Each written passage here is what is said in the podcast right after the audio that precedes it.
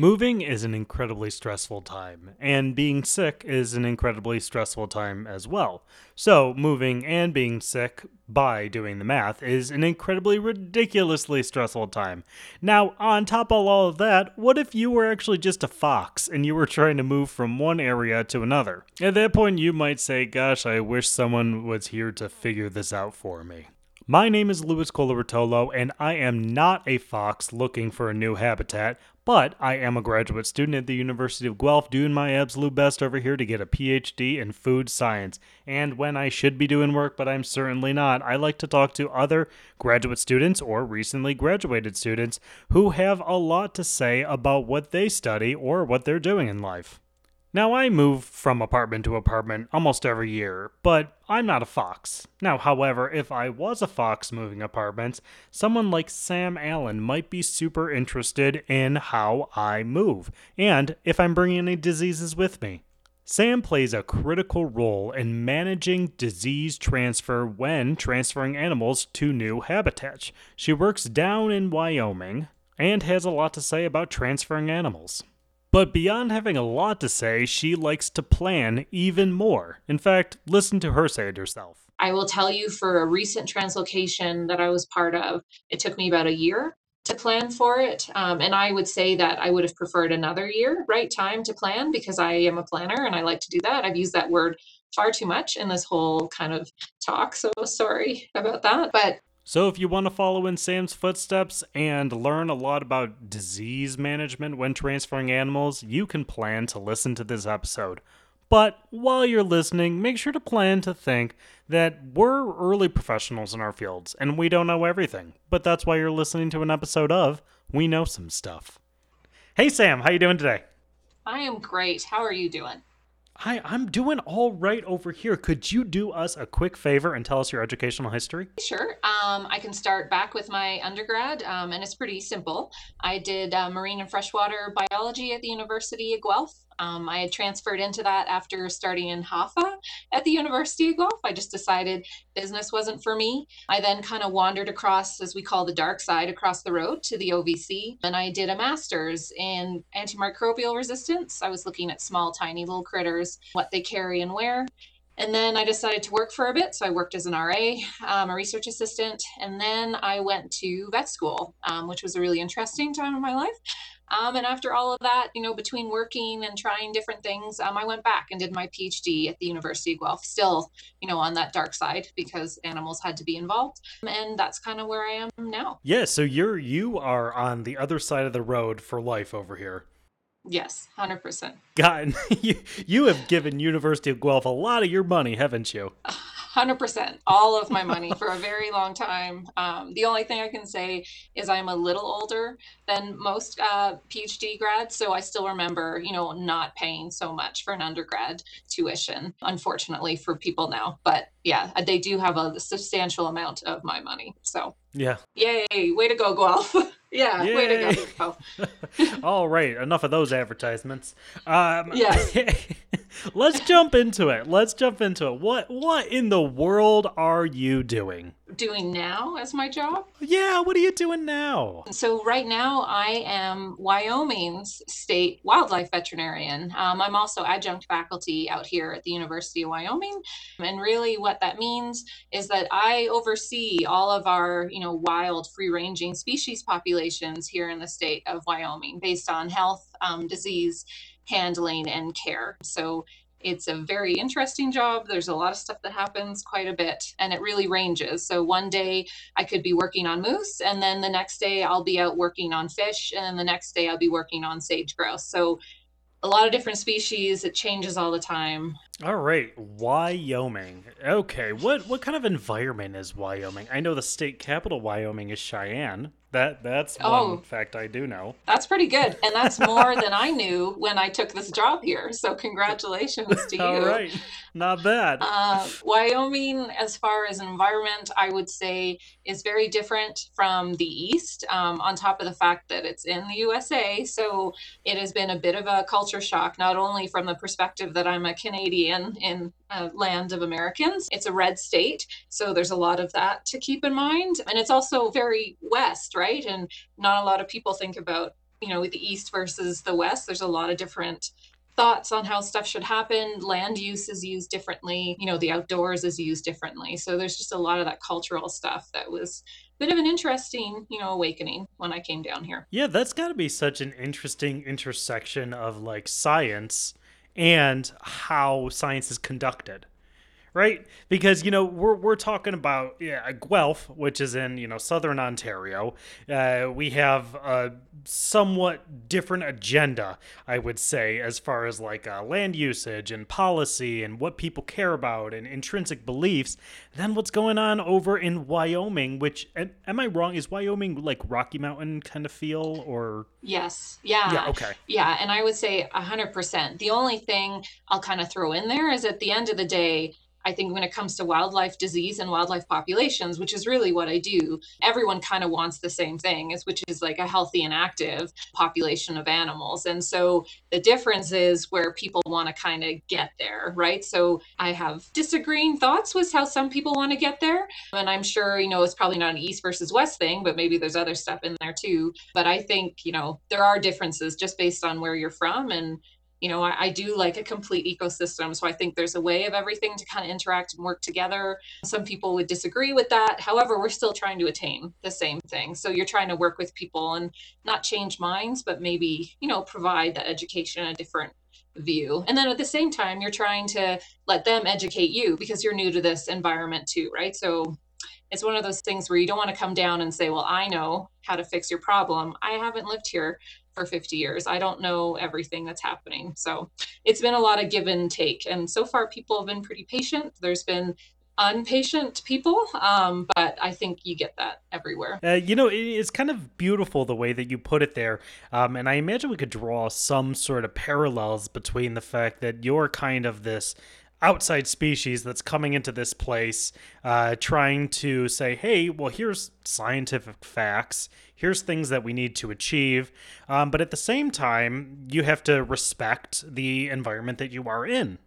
Which is substantially different than Southern Ontario. Yes, 100%. And um, yeah, I would just say that it's just been a lot of learning and trying to learn and using, you know, all the skills that I got through my many fun degrees, you know, to try and kind of put all of that together. I've also been very lucky that, you know, I've kind of worked as I've gone to school too. So I've been able to kind of do some of that policy work prior to coming down here. And but yes, I would say every day is a new fun challenge, um, and every day requires some kind of like pivoting a little bit to try and get people to understand. So yes, and with all of your degrees and all of your experience, I'm assuming you wear multiple hats at work. You don't just do one job. No, um, I will say I do a lot of different jobs. Um, even you know, not simple, but you know, budgeting, right? Like just some basic, like let's learn how to run a budget. And that was always something I was incredibly fearful to have to do. Um, you know, I wasn't sure where I would totally end up, but I knew I'd probably want to be in a supervisory kind of role. Um, so, you know, budget's going to come along with that. So, yeah, I mean, I do stuff from like financing to, you know, supervising staff to hiring, um, sometimes firing, unfortunately. Um, I'll be in the field. We have a very strong research component in our group right now. Um, so there's a lot of work there. Um, and my position alone called Vet Services, so I supervise it.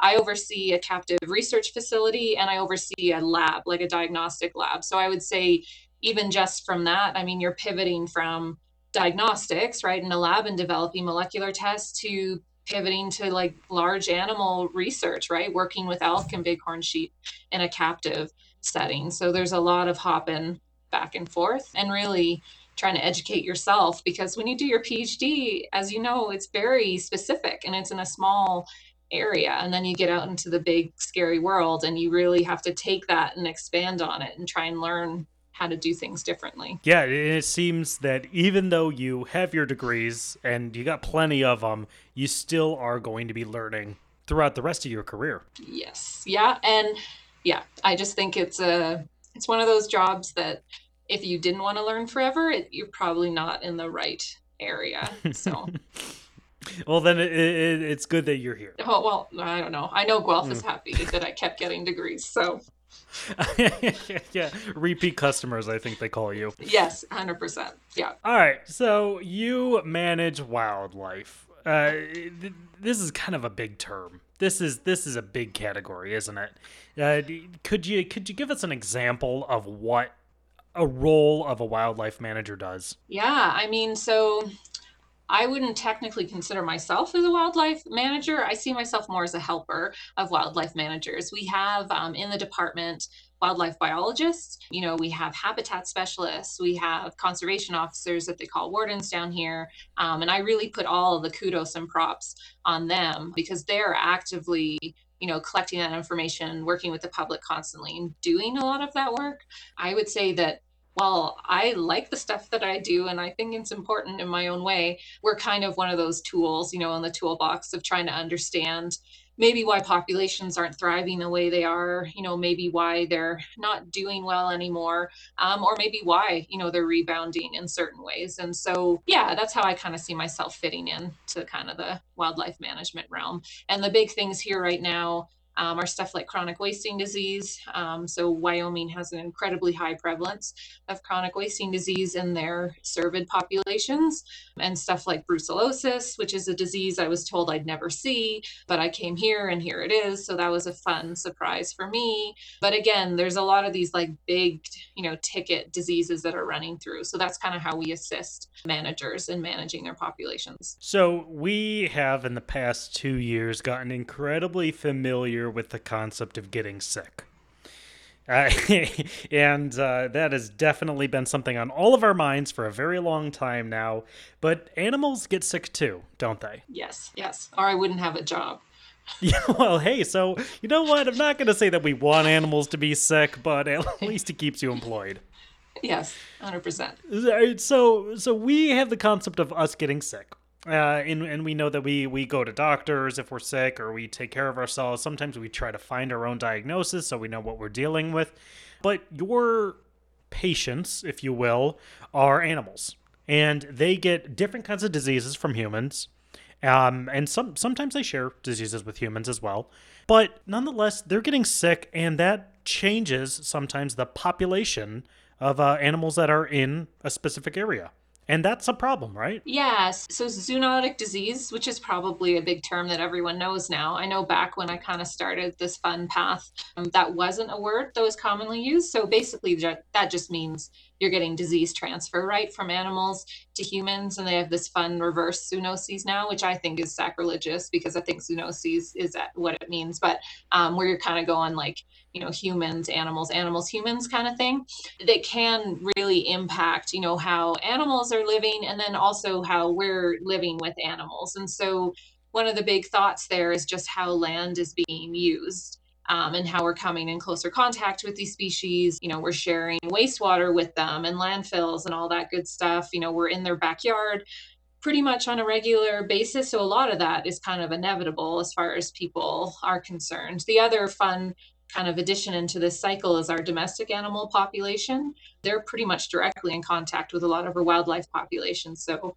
as far as stuff like spread and development of new viruses and pathogens, and like that's just all very easy now to kind of do based on how we've kind of set up our land use and how animals interact with each other and how we interact with animals. So, if you think about an example, and I won't use coronavirus because I know people are sick of that right now, sick. Um, but avian influenza is another big one that's kind of you know going around the world right now, and that's definitely a virus that's easily spread between wildlife, domestic animals, and then in some cases to people. And that has a lot to do with like usage and how we're farming and just how stuff is kind of in constant contact with each other. So it is really important to, you know, track this kind of stuff and study it and keep an eye on it to potentially try and at least, you know, slow stuff down if we possibly can. I know it's impossible sometimes to, you know, completely eradicate diseases from occurring, but I think like climate change, now's the time, right, to really evaluate how we're doing things because it's only going to get more and more kind of oh, as time goes on for some of these things, unfortunately. From what you just said, it sounds like what you deal with is immensely complicated. There seems to be so many different components that affects uh, d- diseases, I guess, in general, and how they spread and how they come about. How in the world do you manage something like that? Um, okay, well, I'm trying to think, how do we manage that? I think a lot of it is just really trying to understand systems and and that's tricky, right? Because what you want to do is you see a problem and you want to get in there and you want to solve it as best as you can. But as we've kind of seen with coronavirus, sometimes taking that step back, analyzing kind of where we're at and coming up with a plan um, is the most effective way to do that. So when it comes to understanding the complexities of like wildlife disease, one of those things where you really need to step back and try and understand it. A lot of people I like to bring up the kind of epidemiological triad. It's like this little triangle. Um, so you have disease in a corner, you have a host in another, and then you have environment in the other corner. And through using that, you can kind of map out, right, the different complexities that you would be dealing with. Um, so, from a host perspective, right? What kind of host are we dealing with? What's their behavior? You know, where are they at? What do they require food wise? You know, all of that stuff that'll impact the host. And then you look at the pathogen and you're like, cool, okay, what kind of pathogen are you? What, what impacts you? And then you look at the environment and you try and put those all in there, come up with kind of that plan. And again, after you've come up with all of that, the other important thing is to have an objective of what you want to do. So, for some of these wildlife populations, anyways, are you trying to maintain a population in the face of disease? So, for example, CWD, are you just trying to keep stuff at a certain objective, right? Are you trying to keep the same number of animals there? Are you trying to increase that herd somehow, right? Keeping in mind that you have these pressures coming in from disease and health status? Or are you trying to reduce a population, which happens too sometimes? You know, maybe they're a little bigger than a, like a carrying capacity, then something can carry on. So again, you need to kind of understand everything in my nice little triangle, and there's other stuff, um, and then have like really clear objectives on what you'd like to do because that really helps you going forward. I don't know if that helped at all, but yeah, you know, it's nice to be able to kind of narrow it down, or at least kind of bring it down in a more broad sense to the the host, the pathogen, and then the environment. Uh, and when I think of these sort of the population dynamics, the amount of species that are around in this area, it, it brings to mind, you know, the circle of life from, you know, The Lion King right? You know, there's the whole thing. The lions, I think the lions they turn into grass, and the antelope eat the grass. Is that I? Not not not important from a scientific standpoint. We can't prove that one. However, uh, we you get to a point in which maybe there are too many lions and there's not enough antelope, and that can be an issue because then some of the lions will starve. And then what if there's no lions and then there's too many antelope because all the lions starved? This is tricky isn't it? Yeah. Oh, yeah, for sure. And I would say that I don't know. There's just a lot of, you know, thoughts into how to manage. There's a big fancy North American, you know, management model that people tend to follow, right, to try and keep populations at a certain level. I think sometimes when you're a little heavy-handed, sometimes it's hard to swing back if you want to. So that's why I'm a really big proponent for really thinking through some of the bigger management decisions prior to going forward with it, um, especially stuff like translocations. I've been a part of a number of translocations down here. So basically, like moving animals from one area to another. And you just really have to think those through because you could be, you know, moving disease, not even knowing about it to a new area that causes not only problems for that population that you know didn't have problems before but you know to that group that you moved over to maybe they're going to get a new disease you didn't think about either so it's just I'm a big fan of really planning prior to you know pulling the trigger on some of these big management plans. So the the planning step I'm I'm super interested in because I imagine you and and no shot against you, but you don't know everything. Obviously not. I don't. Well, I went to school for like 16 years. I don't know what I'm yeah, doing. Don't worry about it. That that's life. You don't know everything. Yeah. However, you have a lot of the tools to figure things out. Yeah. So what what goes through the process? Let's say you're you're considering one of these translocations. You're going to move a population or, or, an amount of animals from one area to another area. Uh, what where where do you start? How do, do you do you just read it in a book and it says yes? If you move 16 wolves to over here, everything will be great. That that's not written down in a book. Where do you start? Well, I mean, the one thing I'll say again is, you know, we have exceptional like partners in a lot of these translocations. So I'm not a biologist, right? So my PhD taught me to be a disease ecologist. And so I'm not even a real ecologist, right? Like ecologists are mad at me. So I try not to put that word when I talk to them. So you're really relying on the people that have that training in biology and ecology to come up with an appropriate number of animals, you know, from a population to a population, like what can you take and what can you give and what's going to work out. And then you need all those fun habitat people, right, that have training in habitat biology and ecology because they're going to figure out is this okay? Like, can we put something here? Is it going to live as long as it can? Um, so, really, that front end part of all of the translocation work that can take five to 10 years. And I'm not really even involved at that point because the part that I get involved in is when they go, okay, now we're ready for what diseases are we moving? How are these animals going to survive during translocation? Can you give them a health assessment when they're here to make sure they're healthy enough to move? Um, so that's a lot of the work that I would do when it comes to that. And as far as that planning goes, you're totally correct. I mean, there's not one textbook that's like, hey, Sam, this is how you translocate swift foxes. You know what I mean? Like, this is exactly the steps that you need. I will tell you for a recent translocation that I was part of, it took me about a year to plan for it. Um, and I would say that I would have preferred another year, right? Time to plan because I am a planner and I like to do that. I've used that word far too much in this whole kind of talk. So sorry about that. But yeah, I just think there's a lot of papers that you can kind of try and filter through. I'm going to say quickly here for people as an aside when you write your methods, please write them like a recipe. Like when you write methods and I go back and I read stuff and I don't know what you did, like please, if you do anything when you're doing your undergrad at Guelph, please write your methods like a recipe so I can use them later. But there's a lot of lit reviewing. Um, I think I called every vet I've ever known that's worked with Swift Foxes and just having to trust the you know education and work that you've done on previous stuff right i've worked with red foxes before so i had to trust that while they're not the same species at all that maybe they're somewhat comparable because that's what i got so um, there's a lot of that kind of comparative species work that sounds difficult to say the least yes it's very fun you you phrase it multiple times and, and now we'll address it it's a multidisciplinary effort you are not, you know, yes. big animal mover in charge person. That's not you.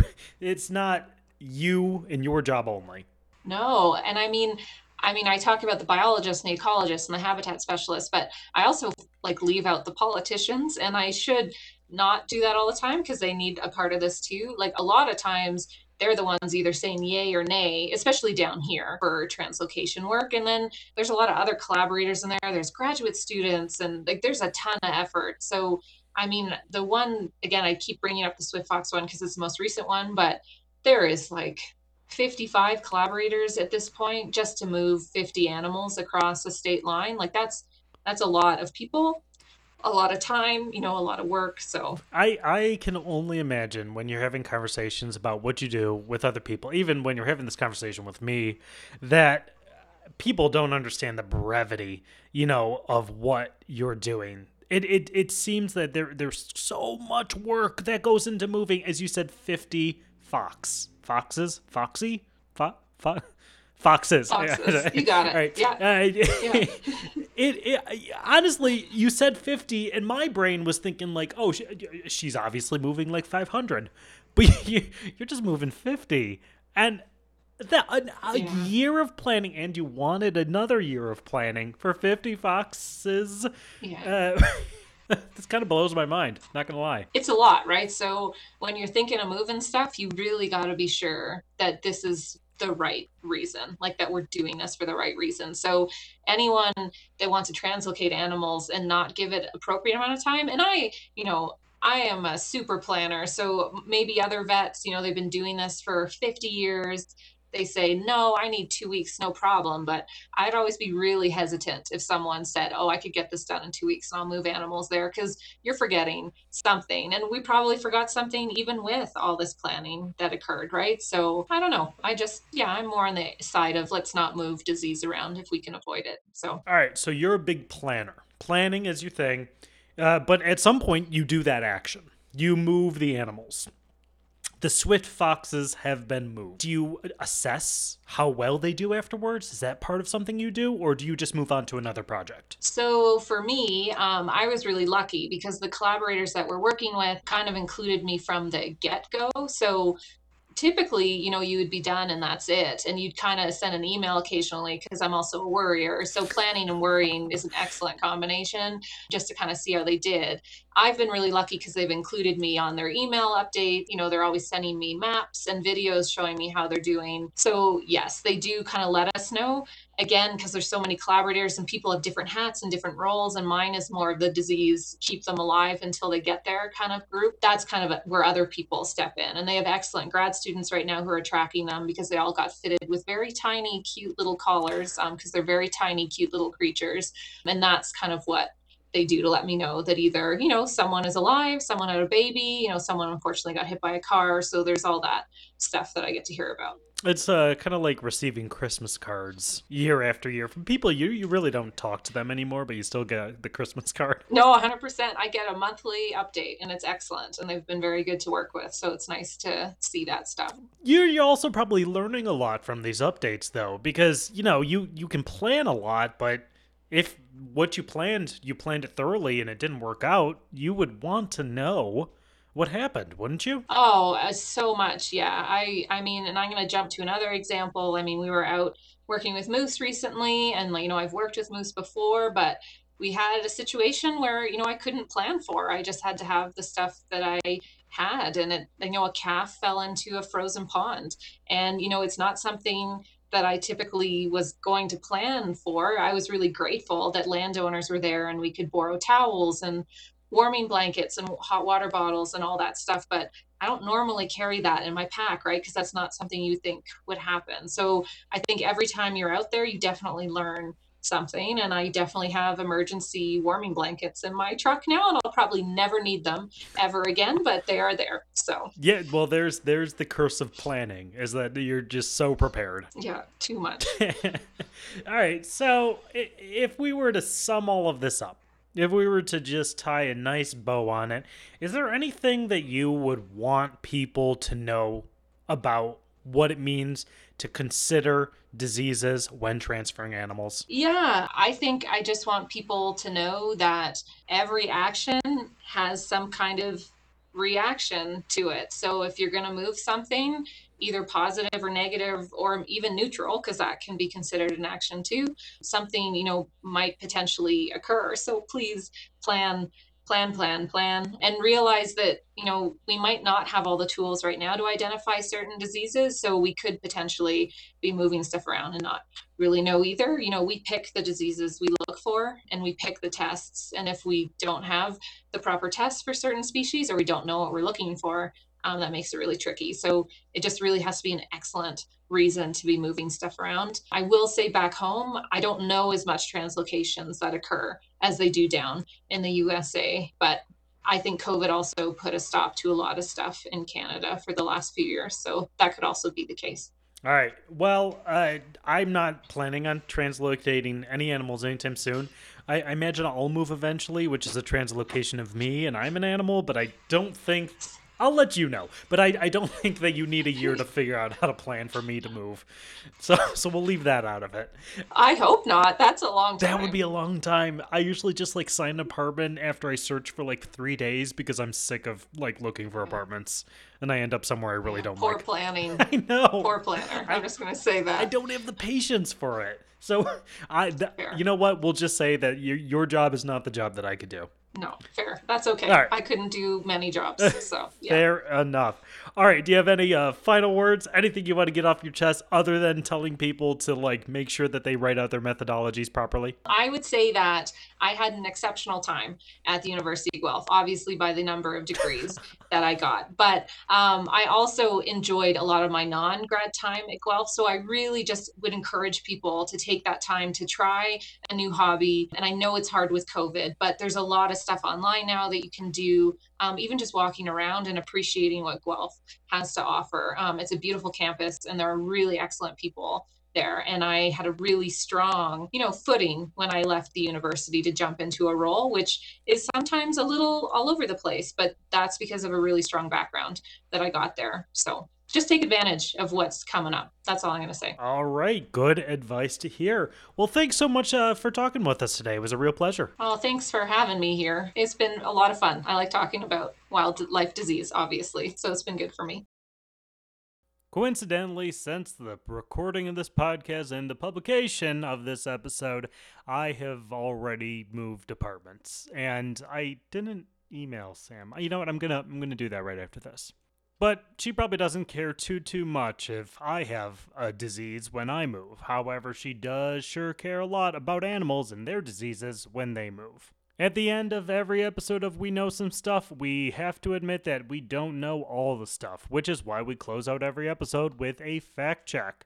So, Sam and I listened to this episode a few times, and we didn't find anything that needed direct correction. However, it should be noted that if new evidence comes out in the future that proves us wrong in what we said, we will be the first ones to correct it. But until that time comes, thank you for listening to another episode of We Know Some Stuff.